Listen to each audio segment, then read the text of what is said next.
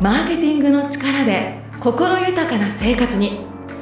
ファベルカンパニープレゼンツマーケティングゼロ。株式会社ファベルカンパニー代表取締役ファウンダー古澤信夫です。アシスタントのラジオ DJ 八木志保です。この番組は辺境の力マーケティングゼロを実現するウェブマーケティング支援企業ファベルカンパニーが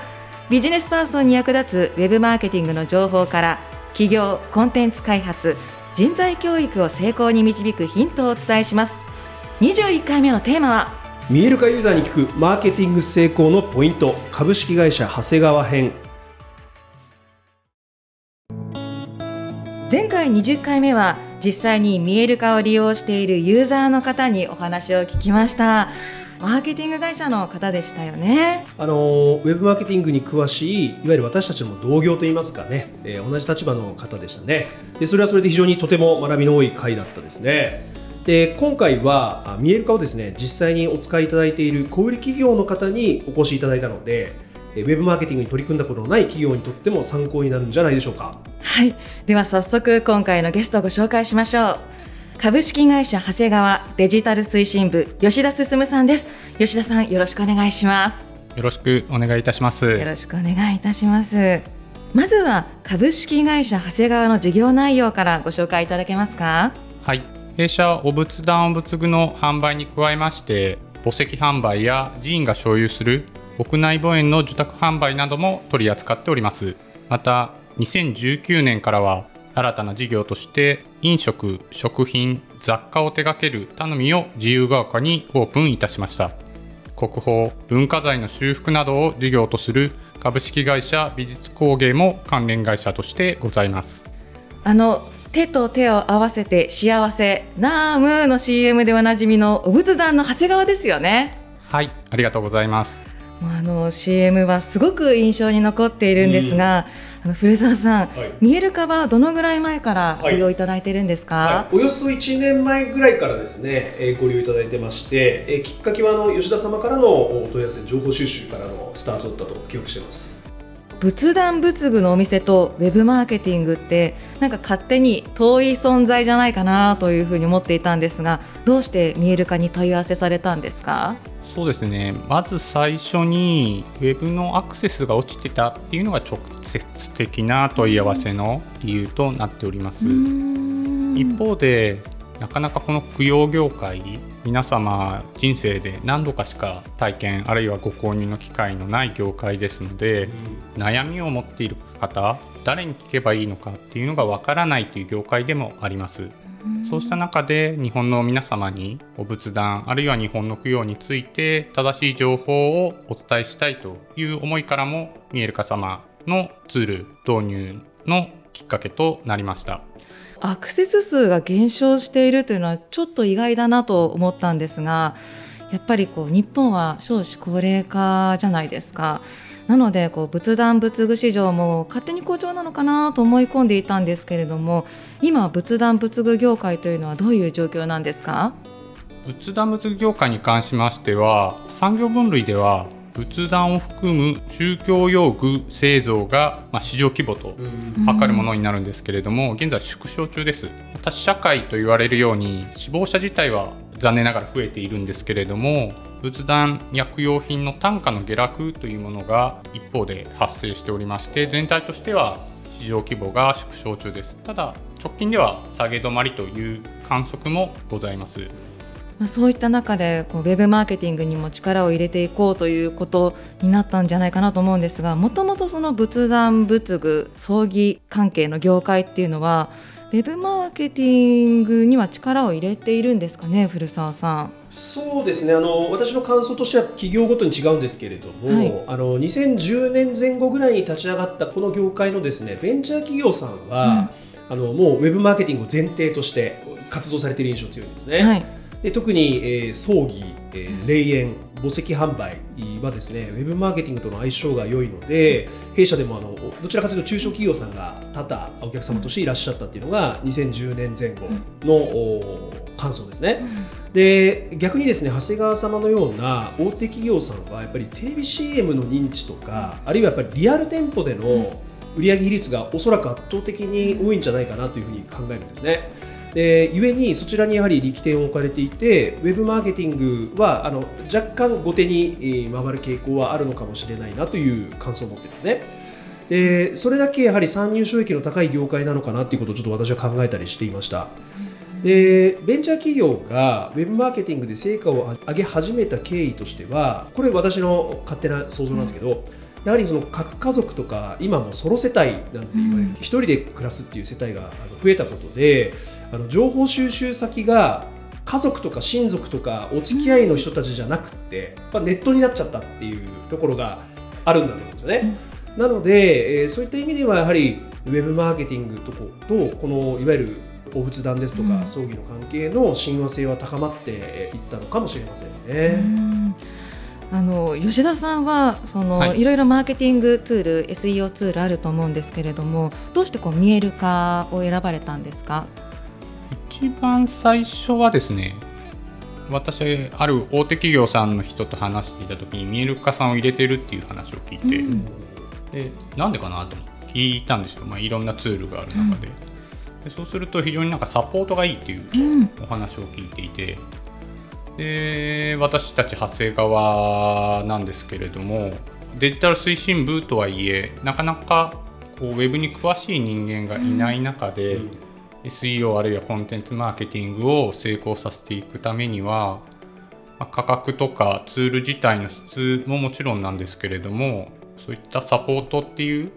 ところが非常に成功の重要要因ではないかと思いましてミールカ様をま導入させていただいたっていうことになります。期待以上でした。あ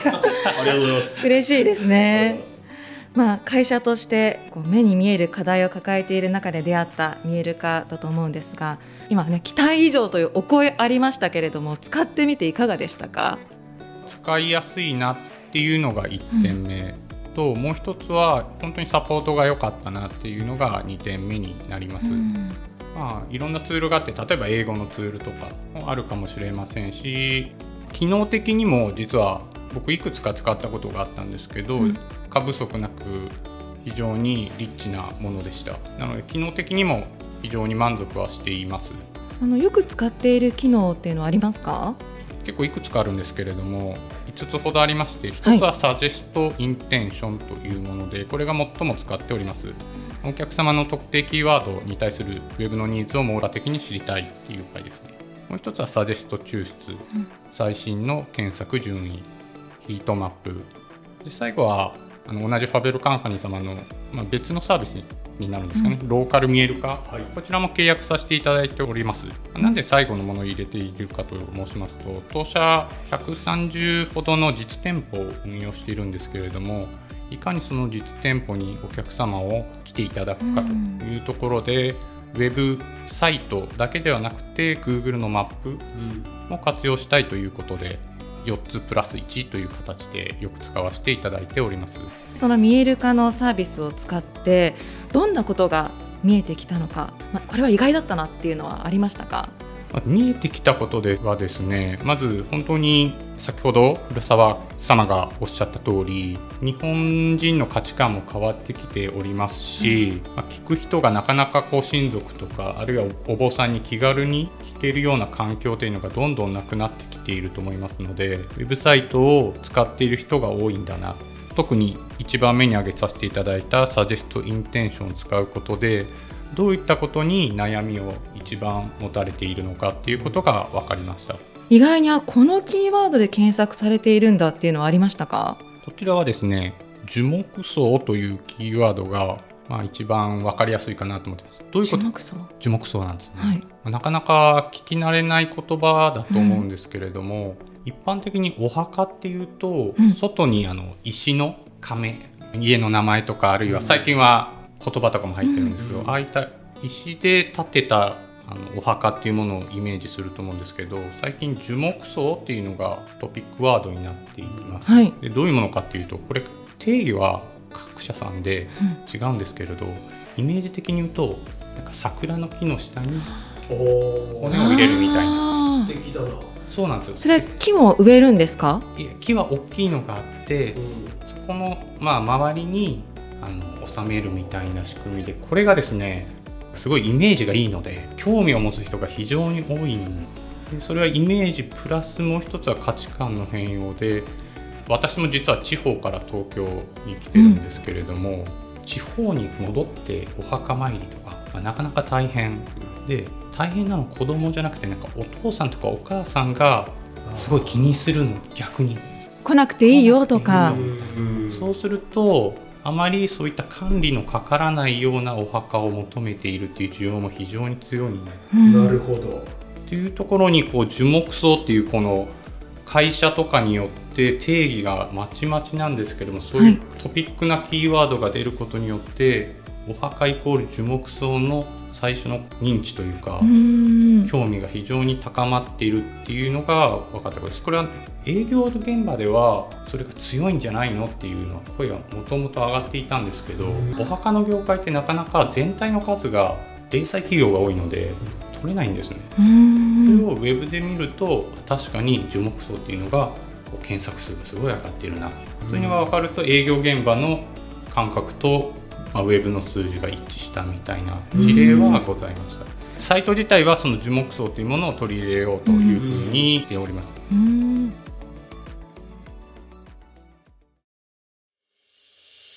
Google マップを活用した集客ならローカル見える化複数店舗の Google ビジネスプロフィールを一元管理し Web 担当者の工数を削減します。無料でずっとご利用が可能です。ぜひお問い合わせください実際にそうやって検索されているキーワードをこう取り入れたりとか、ええ、あの記事ですか、はい、とかを作ることによってアクセス数っていうのは変わりましたか？そうですね。変わりました。まず導入期で1.5倍。でさらにその後、堅調なものが加速しておりまして単月あたりで見ると直近だと3.5倍とかあの古澤さん、今のその見える化活用によってのアクセス数の増加っていうお話を聞いて、どのように思われましたか、そうですね。あのやはりその吉田様が私どもにこう情報をたくさんくださるんです、ね、であのこういうことをしたよこういう結果が出たよという情報をたくさんくださるのでそれを、ね、私も現場の人間も見ていてあの非常にその最大限私たちや私たちのツールを活用していただいているなということはやっぱり見える化の名付け親としては妙利に尽きると言いますかね。それとやはりあのこれまで僕も多くの老舗企業さんであのお付き合いさせてもらってるんですけどあのそもそもやはり先ほど申し上げた通りブランド力がまずあってテレビ CM に対するその費用の投入が多いとかあのやっぱり販売店や営業網がそもそもそのリアルな世界でしっかりされてる会社さんっていうのはウェブマーケティングに移行する時期ってやっぱりどうしても後手に回りがちなんですね。でやはりそれはおそらくやはりその創業された方ですとか役員の皆様がやっぱりご年齢も高くいらっしゃいますし、うん、あのやはりその現場の声がやっぱり非常に強いでございますからその中で吉田さんがどうやって立ち回ってやってきたのかっていうのは私は非常に個人的に興味があってですね。あの逆にこの場を借りて吉田さんにちょっとこのいわゆる老舗企業さんにおけるそのデジタル推進のその要諦といいますかねコツみたいにちょっと吉田さんに聞いてみたいなと思うんですけどね。はい。これはなかなか各社で苦労されている方も多いと思うんですが私はま2つ考えております、はい、抽象的になってしまうんですけれども老舗企業のデジタル化というものに必要な因子というものは現場のまリーダークラスの忍耐力と、あとは感謝心というふうに考えております、うん私はチームリーダーという課長職です。こうデジタル化進めるべきだよねっていうことを方針を持っておりまして、周りにも働きかけいたしますが、力不足もあり、前進しない時もあります。正直申しますと、ミールカ様導入させていただいたのが1年前なんですけれども、2年前にも提案してるんですね。あそうですか。2年前はちょっとうまくいかなかった。うん、でも1年前に、えー、うまくいったっていうところになっております。まあ、腐らずにチャンスに備えて、私自身なるべくモチベーションを維持するということを大切にしてまいりました。1つ目が忍耐力っていうことになります。でまあその一方でチャンスが来れば一気に進める推進力は必要とは考えております。次にですね会社組織なのでさまざまな思惑で意思決定がされると思います。どの会社様も、うん、私個人の思うようにいかない時は自分が力足りなかったなと良い結果が出た時は皆様のおかげという感謝心を持つことが重要なのではないかというふうに思えております、うん、見える化導入する際もあ、そもそもまずねどの会社さんも倫理通らないとすみませんし、まあ、承認していただかないと通りませんし、活用できる環境ができてもメンバーの方が活用してくださらなければ、こういった良い結果は生まれませんしそして、まあ、先ほどから何度もおっしゃるように本当ファベルの見える化のサポートの方には多々ご支援いただきましたし、うん、そういった周りの方への感謝心がないとおそらく今後中長期的な成功というのはないというふうに考えております。ローカル見える化も導入されていると思いますので、店舗の方にもいろいろとお願いすることもあるんじゃないかなと思うんですが、そういった教育とかはどうされてるんですか？これはですね勉強会を基本的にやってます。でどうやってるかというと Zoom でやっています、うん、でなかなか難しいなっていうところもあるしただし一度進みかけると、まあ、うまく回り始めるっていうこともあると思うんです、で何が最初一番難しかったかっていうと、うん、あのログインするまでの質問が8割でした。ああそうですか。はい。ログインしたら直感的に使えるんですけど、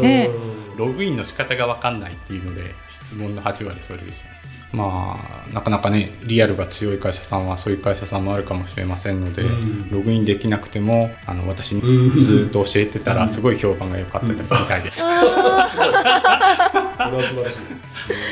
忍耐力と感謝の心ねつながっていきますね。はい。株式会社長谷川として今後マーケティング施策として取り組みたいということはありますか？マーケティング施策としましては、一つは今やっている O2O というウェブにたくさん人に来ていただきまして、うん、ウェブから店舗の方に少しでもお客様に、あの行っていただくというものが一つ、うん、もう一つはいわゆる OMO と言われるものでして弊社リアルの方の接客は非常に自信がありますけれども、うん。まあ、そういった接客力みたいなものをウェブの方でも同じレベルまで持っていきでウェブと実店舗ともに同じような価値体験をしていただけるような会社になりたいマーケティング施策をしたいというふうに思っております。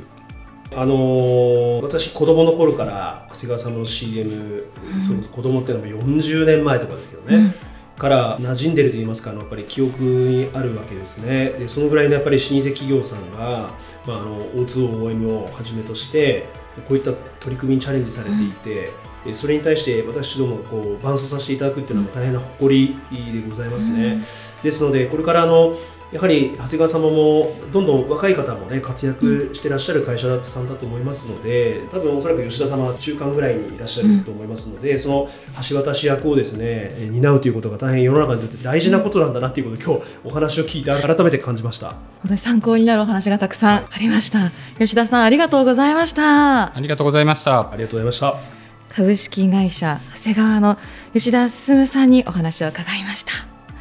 マーケティングゼロでは取り上げてほしいテーマや古澤さんへの質問を募集しています。また感想やご意見もお待ちしています。概要欄のリンクからお送りください。ファベルカンパニープレゼンツマーケティングゼロ。